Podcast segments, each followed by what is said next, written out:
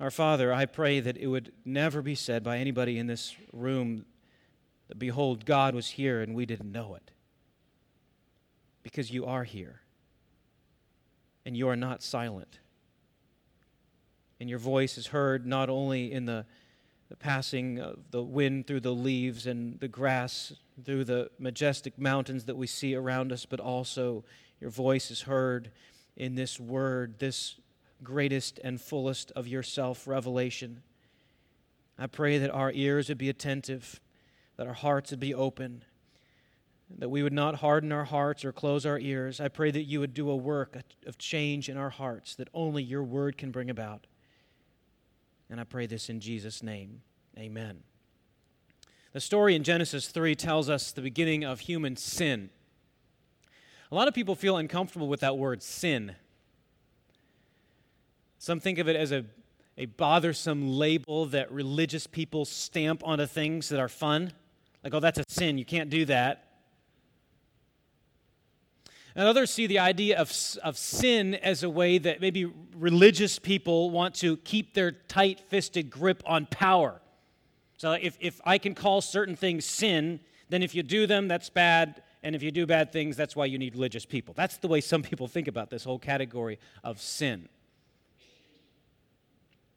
But without this concept of sin, we cannot understand ourselves. Someone has put it this way within this gnarled chasm lie the twists and turns of our condition. People may not be able to understand sin or even accept sin, but without sin, we cannot understand ourselves. And if, if you're sitting here and this whole word sin just kind of evokes bad thoughts in your mind or just it feels judgmental, just be patient, okay? Just listen because this chapter, Genesis chapter 3, will pinpoint exactly what sin is. And I think in examining it, it'll, it'll reveal this to us. It's recorded here, and we must pass over many interesting details. Any, many questions that we might want answered, such as why did God allow the serpent to tempt Adam and Eve in the first place? How can a snake speak? Was Adam next to Eve or was he at some distance away? There's a lot of interesting things about this narrative that we must just pass over because our aim and the aim of Moses, who wrote this, is straightforward to tell us how humans plunge themselves into sin. And so we cannot scrutinize every leaf in this paradise lost, but we can at least look at the major landscape, landmarks. And we're going to learn two things.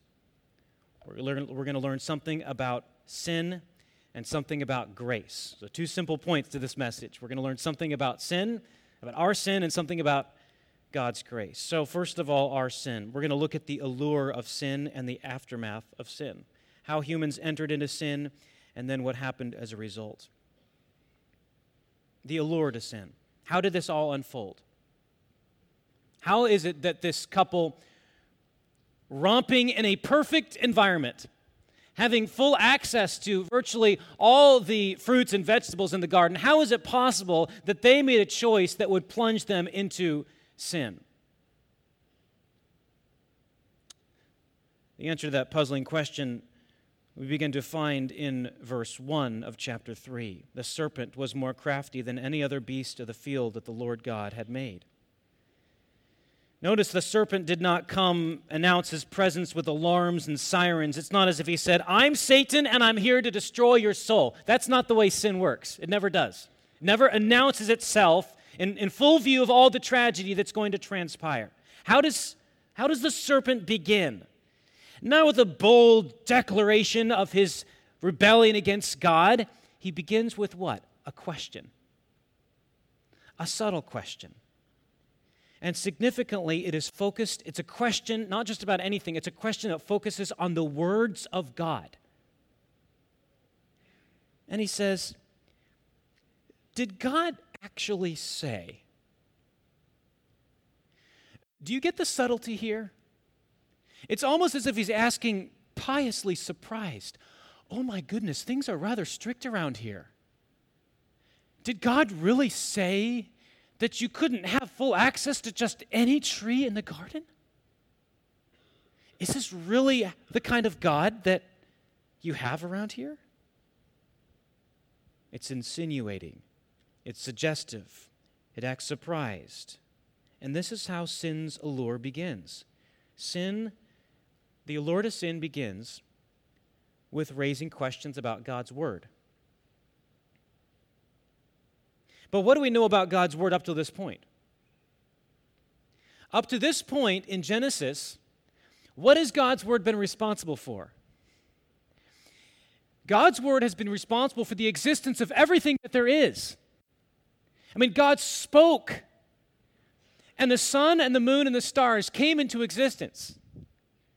God spoke into existence the planets and the earth and, the, and the, the, seas and the trees and everything there is. And up to this point, everything that God spoke into existence, God looks at and He says, It's very good. God's word and everything that God created with His word was pronounced as very good. And now the serpent has the audacity to bring up a question about the word of God.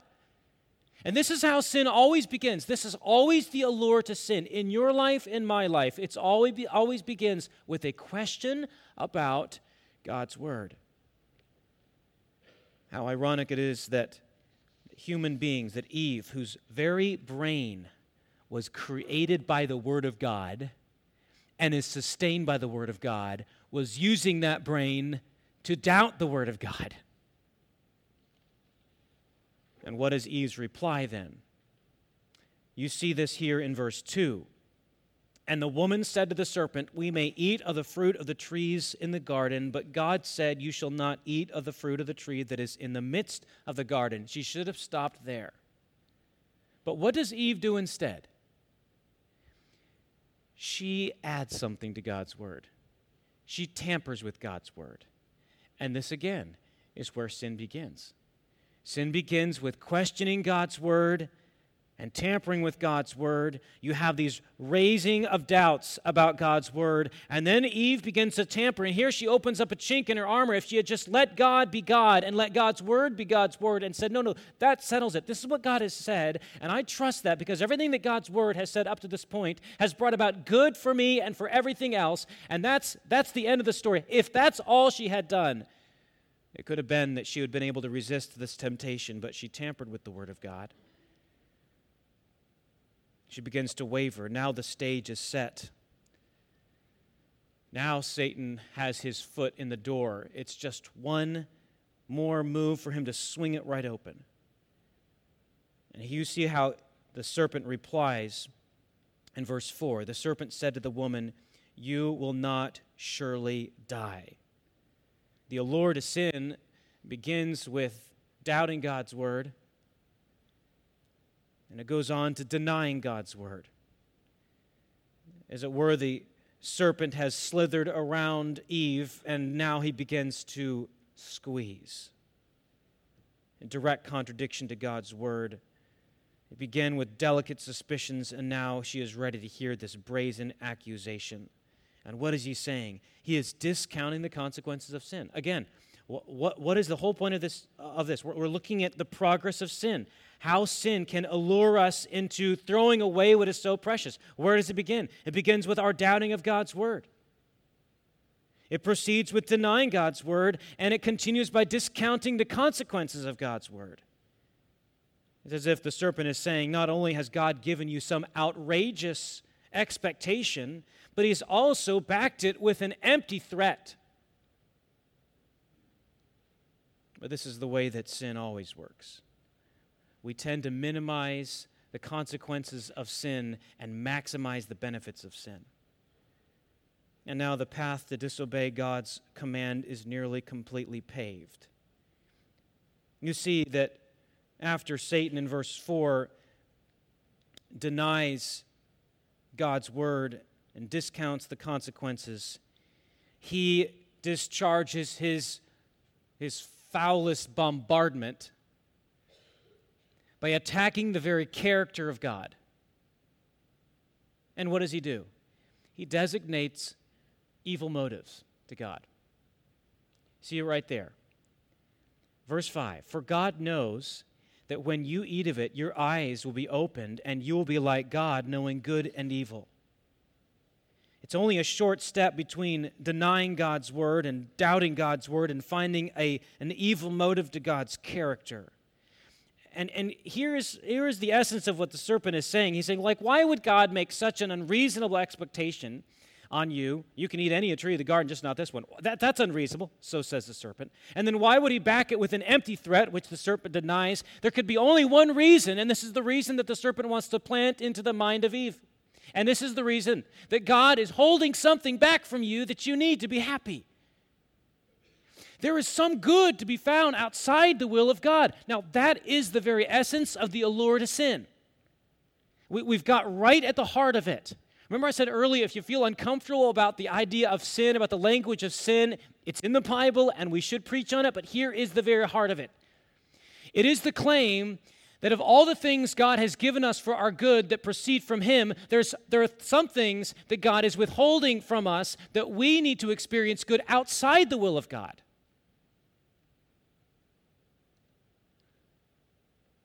The essence of sin is seeking good apart from God. This is what Jeremiah said in his prophecy in chapter 2 and verse 13, speaking for God, who says, My people have committed two evils. They have forsaken me, the fountain of living waters, and hewed out cisterns for themselves, broken cisterns that can hold no water. Here's a perfect picture for sin people trying to satisfy their thirst on things that won't satisfy. People trying to extract satisfaction and pleasure from things that don't give it. Broken cisterns, empty cisterns that can hold no water. That is the essence of sin. Someone has put it this way Sin makes this profession that there is not enough good in God to satisfy this soul. And that's the lie of sin. That God is not good enough to satisfy me. Whenever I sin, whenever you sin, that is always the lie that we are believing that there is not enough good in God to satisfy me, when in fact God is the fountain of all good. There is no good that can be found apart from Him.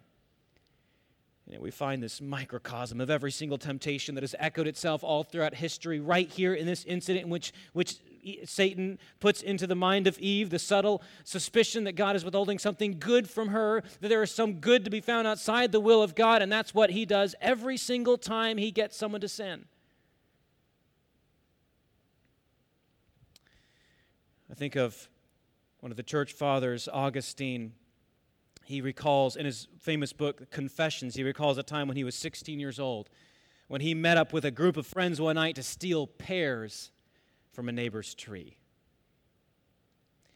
Now, granted, that was not the worst thing that Augustine did in his teenage years, but he, he, he focused on this one incident and, and began thinking, like, why did I do this? It was in the dim moonlight, and they sneaked into the neighbor's yard, and they just shook the tree, and all the juicy pears come thumping down.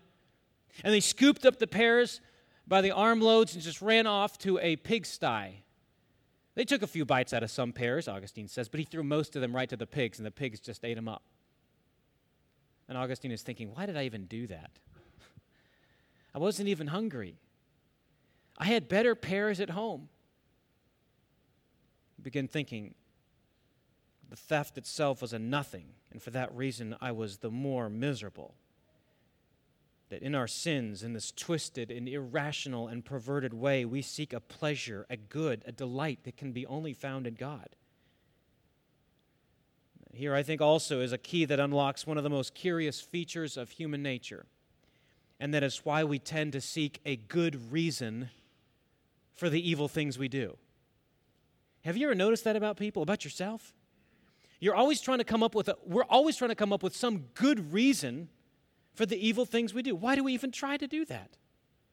If we're not seeking some good that cannot be found in that evil action. I recently heard an interview with three computer hackers. Their names were K Rad, Mr. Whereas, and Fred, ages 13, 15, and 16. No, they didn't bring down the Pentagon's computer system. Their crimes were relatively small pirating software, copying CD ROM games, and a phone scam in which they'd call people at random and try to weasel their credit card number out of them. It didn't usually work, by the way. And these kids were not poor. Two of them, two of them at least, lived in wealthy communities and attended one of the most expensive, prestigious private schools in the country. And the one who claimed to be poor, this was Fred, said that he would not steal anything that he had actually the money for. In fact, he said that if he had enough money, he would randomly leave $10 lying around the store that he robbed the most because, quote, I feel bad about what I've stolen. And K-Rad said, quote, I've made this vow to myself. If I'm in a good enough financial situation, I will repay everything I've ever done now. If I find myself making $2 million a year, I will send a $10,000 check to the company which I stole calling cards from. But why make these excuses? Like, why even give a reason? Why even think about this? And even, even the mass murderers throughout history claimed good reasons for their crimes, whether it be purging humanity of subhuman races or just following orders or simply the need for power or fame. Why? Because we cannot escape who we are creatures who are seeking to find good, but seeking it in all the wrong places. That is the very essence of sin. It's giving into the lie that there is some good outside of God which I must break the will of God in order to achieve. And so it was that Eve gave into this as well. But this also explains why sin can be found in even the most pristine environments. This explains why the most religious people can be guilty of sin even in their religious practices. If you are seeking for satisfaction in religion itself, that itself is sin because it's a good apart from it's trying to find good apart from God. After all, it was to religious people that God said, these are the words of God from Amos chapter 5 verse 21. God said this, I hate, I despise your feasts and I take no delight in your solemn assemblies. Why? Because these people thought that these feasts and these religious assemblies were themselves a source of good and satisfaction, when in fact the only source of good is found in God. And so Eve too saw what she thought would be a good apart from God. Her mind doubted and her emotions craved, and finally her will followed. And we see this in verse 6. So when the woman saw that the tree was good for food, and that it was a delight to the eyes, and that the tree was to be desired to make one wise, she took of its fruit and ate. And she also gave some to her husband who was with her, and he ate. Good food, they already had it. Delight to the eyes, they already had that. Wisdom, God had already given them all the wisdom that they needed to govern the, the world, the, the garden that, that He had put them in. But Eve was convinced there was something more she needed that God hadn't given her. And this is what we do all the time. We take good things like food or a job or romance or hobbies or technology, power and money and we yank them from God's good purposes.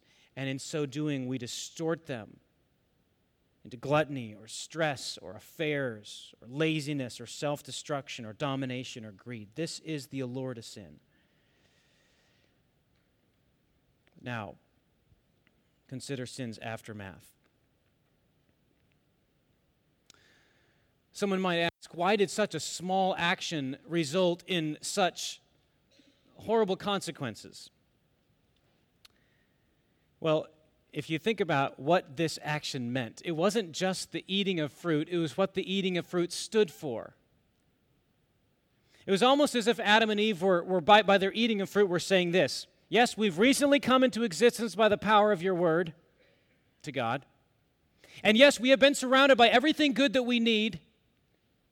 Yes, you have given us this royal commission to, to, to multiply and to take ownership over the world for your glory. Yes, you've done all this for us, but we believe there's something that you're holding back from us, and we're doubting the goodness of what you said. And moreover, we are ascribing to you selfish motives because you are afraid that if we do this, then we're going to be like you, knowing good and evil. And so by eating this fruit, we're going to sign on the dotted line and declare our declaration, make our declaration of rebellion against you. That is what the eating of the fruit was. It was more than just this action of taking a fruit that God didn't want them to eat. It was affirming and ratifying every suspicion, every doubt, every rebellion that the serpent had put into their minds. And can you even uh, guess at any other kind of consequence that would result from this? Severing themselves off from the source of life, of course the result is going to be death. Severing themselves from the very source of joy, of course the result is going to be misery. Severing themselves from, from God's blessing, of course the result is going to be curse. And we see that happening. What do we see here in Genesis chapter 3? As soon as they do this, their eyes were open in verse 7. They knew they were naked and they sewed fig leaves together and made themselves loincloths. And the narrative goes on to explain the aftermath. Look at this first emotion. You know the first emotion that humans feel after they fall into sin? What is it? It is fear. Adam said, I heard the sound of you in the garden and I was afraid. Another emotion they felt was shame. I was naked and I hid myself. They also were, they fell into self deception. They actually thought the leaves of the trees could hide them. They should have known better and blame shifting. You see what Adam and Eve both did. After God asked him, Have you eaten of the tree of which I commanded you not to eat? The man said, What? The woman. Blame shifting. In all this, the fear, the shame, the self deception, and the blame shifting, we don't do any of that anymore, do we? I mean, in Genesis 3, you find in miniature what blows up all over human history. Fear, yes, it's all around us. Shame, yes, we all feel deeply ashamed of who we are and what we've done. Self deception, yes, we lie to ourselves all the time. Blame shifting, we try to put the, the fault on someone else. It's repeated in every home, it's repeated in nations, it's repeated in schools, it's repeated in government. All this, this hiding, this fear, the shame, the guilt, the blame shifting, the self deception, it happens over and over and over again. This is where it all started. And it all started when human beings decided, God, you're not my king, I'm going to be my own king. I'm going to find goodness in my own way, when God is the only source of goodness. And all satisfaction and goodness can be found in Him. But we find this aftermath of sin and fear, shame, self deception, and blame shifting. This is a sad song. It is a sad story. The reason why I tell it, and the reason why we need to know it, is because it is into this gloom that the shaft of God's joyful light begins to shine. As we sang earlier in the service, the song about God's grace. Right? Where sin abounded, grace what? Did much more abound. And so we find that when God encounters human beings in their sin, right on the heels of their rebellion and failure, what comes is not the hammer of judgment that destroys the universe on account of human sins, but it is grace. It is God's grace. We learn not only about our sin, that we are at fault, that we have fallen because of our sin into shame and self deception and hiding and fear and blame shifting, but also God begins to show us His grace. And how does He show us His grace? It's all throughout the story. From the very beginning, after Adam sins, and he's hiding in the garden with Eve, and they think that they can be uh, covered and concealed because of the leaves that God has made, Yet God, instead of calling out a siren of accusation, he asks a question. And what does he ask them?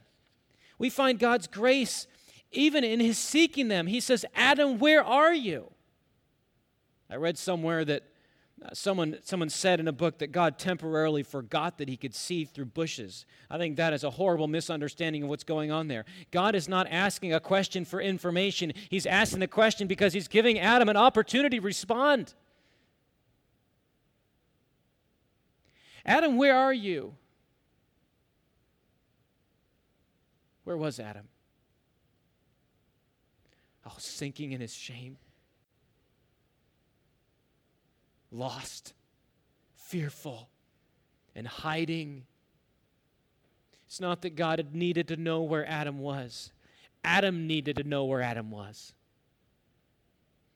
As I think about the different questions that God asks throughout Scripture, I think it is so true to his gracious nature that he asks us questions to stir our conscience and to help us realize where we are and who He is and what we need to do.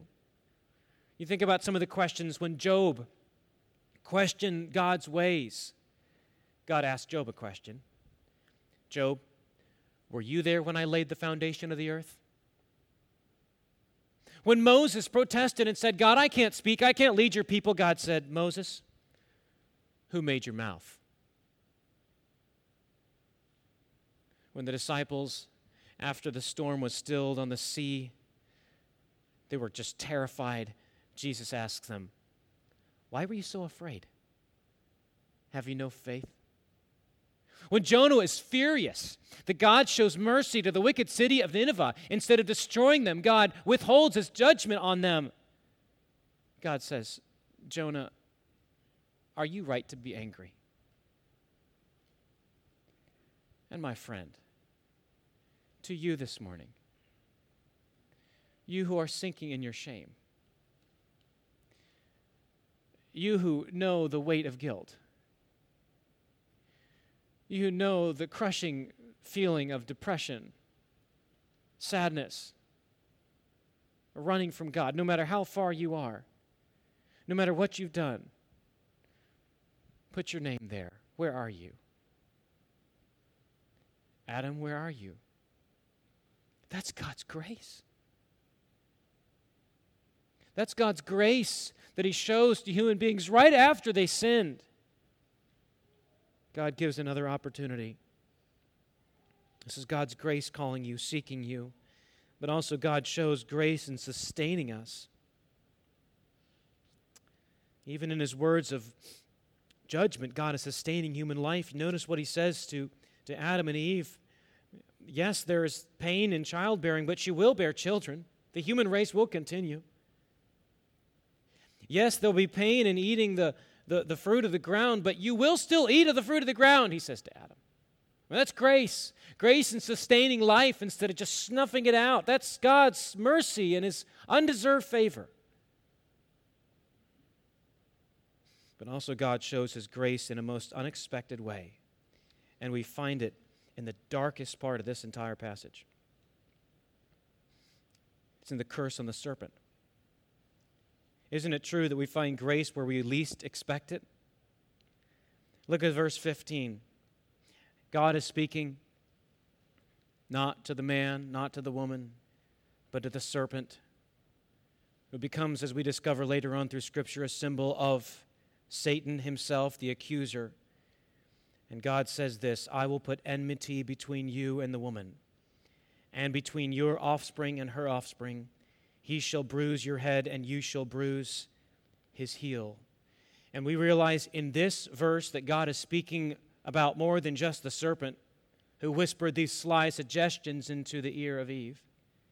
He's speaking about the devil himself who had instigated this fall. And moreover, he is speaking about the ultimate descendant, the ultimate seed of the woman, who is Jesus Christ himself, who one day, as he hung upon the cross, absorbing in himself the judgment for sin, crushed the head of the serpent so that we could live. We find grace not only in the fact that God is seeking his people, not only in the fact that God is sustaining, but we also see grace in the fact that God judges sin. Because when God judges sin, the judgment falls upon his own son.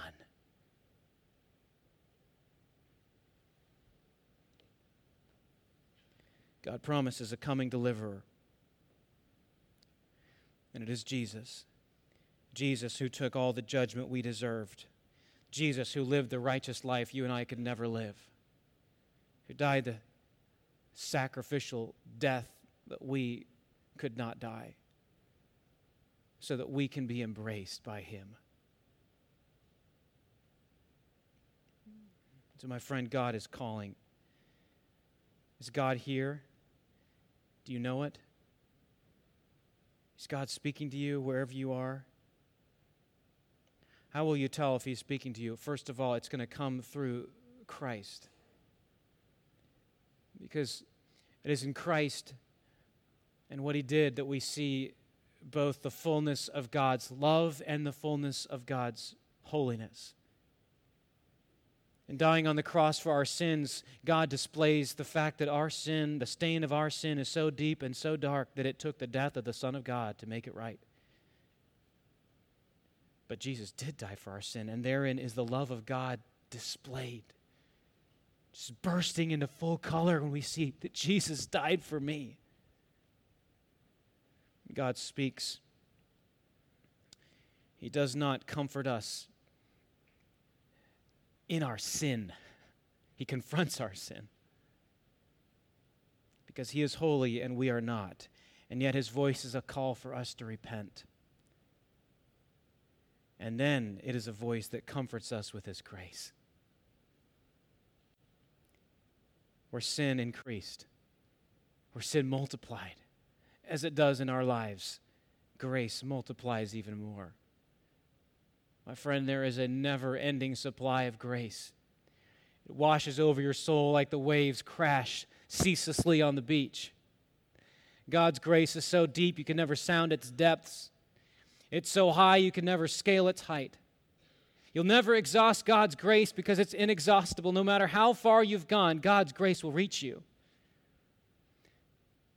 No matter how long you've, you've pushed Him off, God's grace will wait for you. And He invites you to come to Him. He says, Seek my face. And our heart says to Him, Your face, Lord, do I seek. Let's bow our heads and close our eyes.